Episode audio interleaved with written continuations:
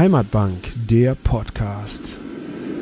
Mit einem Partner, der Ihnen Kraft gibt, überwinden Sie jedes Hindernis. Wir machen den Weg frei. Volksbanken, Raiffeisenbanken. Herzlich willkommen zu Heimatbank, der Podcast. Der Podcast der Volksbank Rhein-A-Eifel. Wir haben heute einen ganz besonderen Gast, einen Gast, mit dem ich, so offen muss ich sein, nicht zum ersten Mal talke. Freue mich aber, dass sie mir gegenüber sitzt und aus einem spannenden Leistungssportlerleben erzählen wird. Herzlich willkommen, Kerstin Brachtendorf. Ja, vielen Dank. Ich freue mich auch auf die Einladung. Kerstin, ähm, wir zwei kennen uns jetzt schon äh, ein bisschen länger, bankbedingt. Wir ähm, als Volksbank Rainer Eifel unterstützen dich, deinen Leistungssportlerweg, aber ähm, tatsächlich bist du schon viel länger im Leistungssport unterwegs. Würdest du uns vielleicht mal kurz erzählen, welchen Bezug du zum Geschäftsgebiet der Volksbank Rainer Eifel hast und wieso deine sportliche Karriere bisher vonstatten gegangen ist? Also ich komme ja aus Ettringen in der Eifel und habe da auch ähm, ja seit Kindesbeinen auch immer schon mein Konto gehabt und es kam dann damals der Kontakt über die Heike Krechel auch zustande und irgendwann war ich in der glücklichen Situation, auch von der Volksbank Rainer Eifel finanziell unterstützt zu werden. Und das ist natürlich als Leistungssportler ähm, enorm wichtig. Also ich komme aus dem Radsport, ähm, kann man sich vielleicht vorstellen, sehr ähm, materialintensiv und da ist man natürlich äh, für jede finanzielle Unterstützung sehr, sehr dankbar und ähm, es gibt einem so auch mental nochmal enormen Auftrieb, wenn man weiß, ja, auch weil es aus dem Heimatdorf äh, ursprünglich kommt, auch wenn wenn das natürlich jetzt alles ein bisschen weitläufiger geworden ist, aber für die Unterstützung bin ich äh, weiterhin sehr, sehr dankbar. Was ich an dir so schätze, dein Siegestableau oder deine Erfolge, die reihen sich ja so wie eine Perlenkette aneinander. Und du trägst es aber gar nicht wie so eine Monstranz vor dir her. Aber darf ich an der Stelle einmal nachfragen, kannst du uns mal so ein paar Highlights aus deiner Karriere erklären und äh, mitgeben, welche Titel du errungen hast?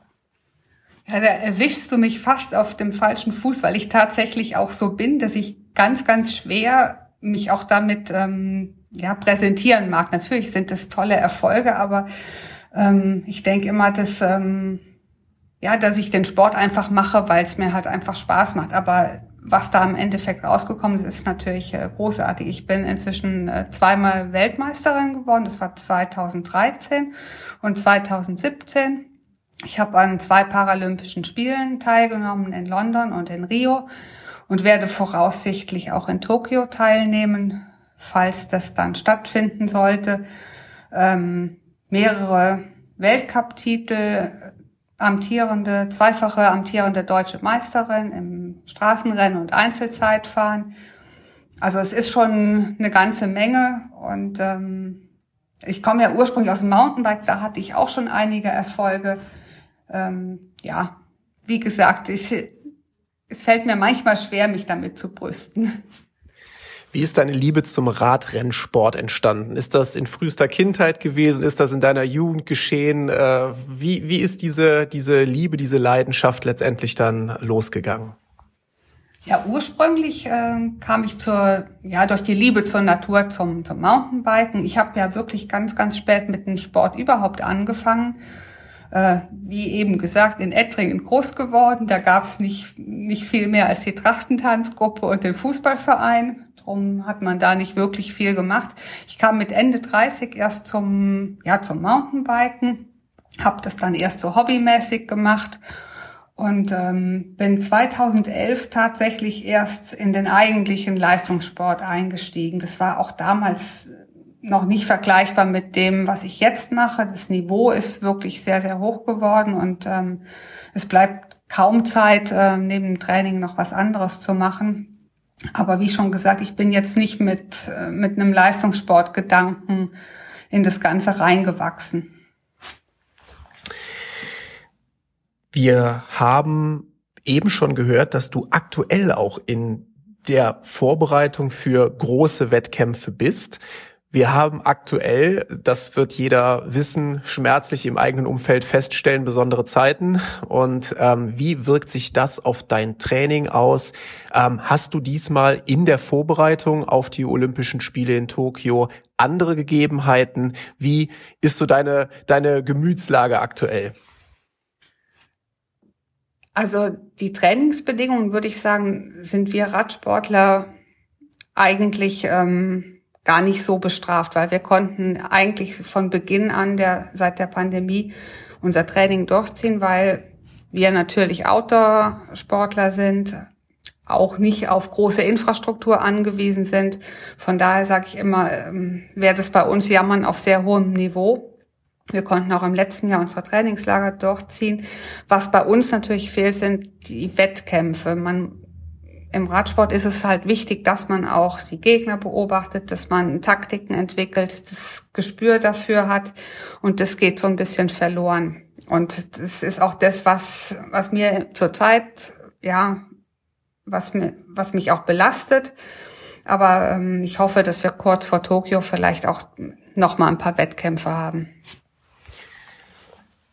Bei dir ist es toll zu sehen, dass du deinen Erfahrungsschatz auch gerne teilst. Wir beide waren beispielsweise schon zusammen in Schulen unterwegs und haben aus dem Leben einer Leistungssportlerin erzählt. Gibt dir das auch was zurück? Ähm, oder ist es eher so dieses Thema, dass du sagst, ich möchte gerne auch Kinder, Jugendliche an den Leistungssport heranführen? Also aus welchem Antritt heraus teilst du auch dein Wissen so gerne? Ja, sicher. Also gerade das, diese Aktionen in den Schulen, das fand ich so toll, dass man halt wirklich auch dann jüngere Leute dafür begeistern kann. Es muss ja auch gar nicht unbedingt der Radsport sein, dass man einfach auch so ein bisschen ähm, von einer Euphorie oder von diesen Glücksmomenten transportiert, die man erlebt, wenn man Sport macht. Ich denke mir, dass das vielleicht im Mannschaftssport sogar noch größer ist. Wie gesagt, das muss gar nicht der Radsport sein.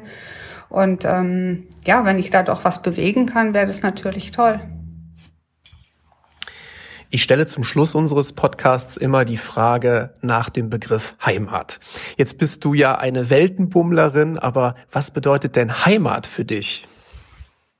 Ja, das ist eine interessante Frage, die sich, die ist auch irgendwie meiner Meinung nach jetzt auch in, in den Zeiten der Pandemie irgendwie mehr aufgekommen, weil ja jeder auch irgendwo mehr zu Hause ist.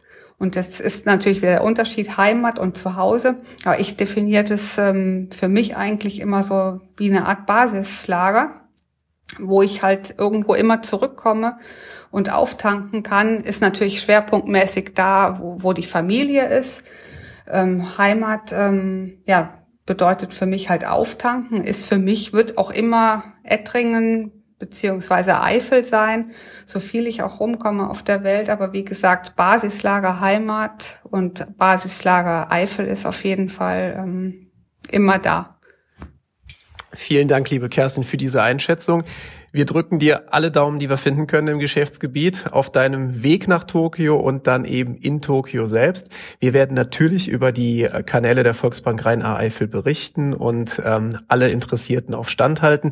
Danke Ihnen, dass Sie wieder zugehört haben und bis demnächst bei Heimatbank, der Podcast. Heimatbank, der Podcast, ist eine Produktion der Shapefruit AG und der Volksbank Rhein-A-Eifel EG. Wir sind Heimat.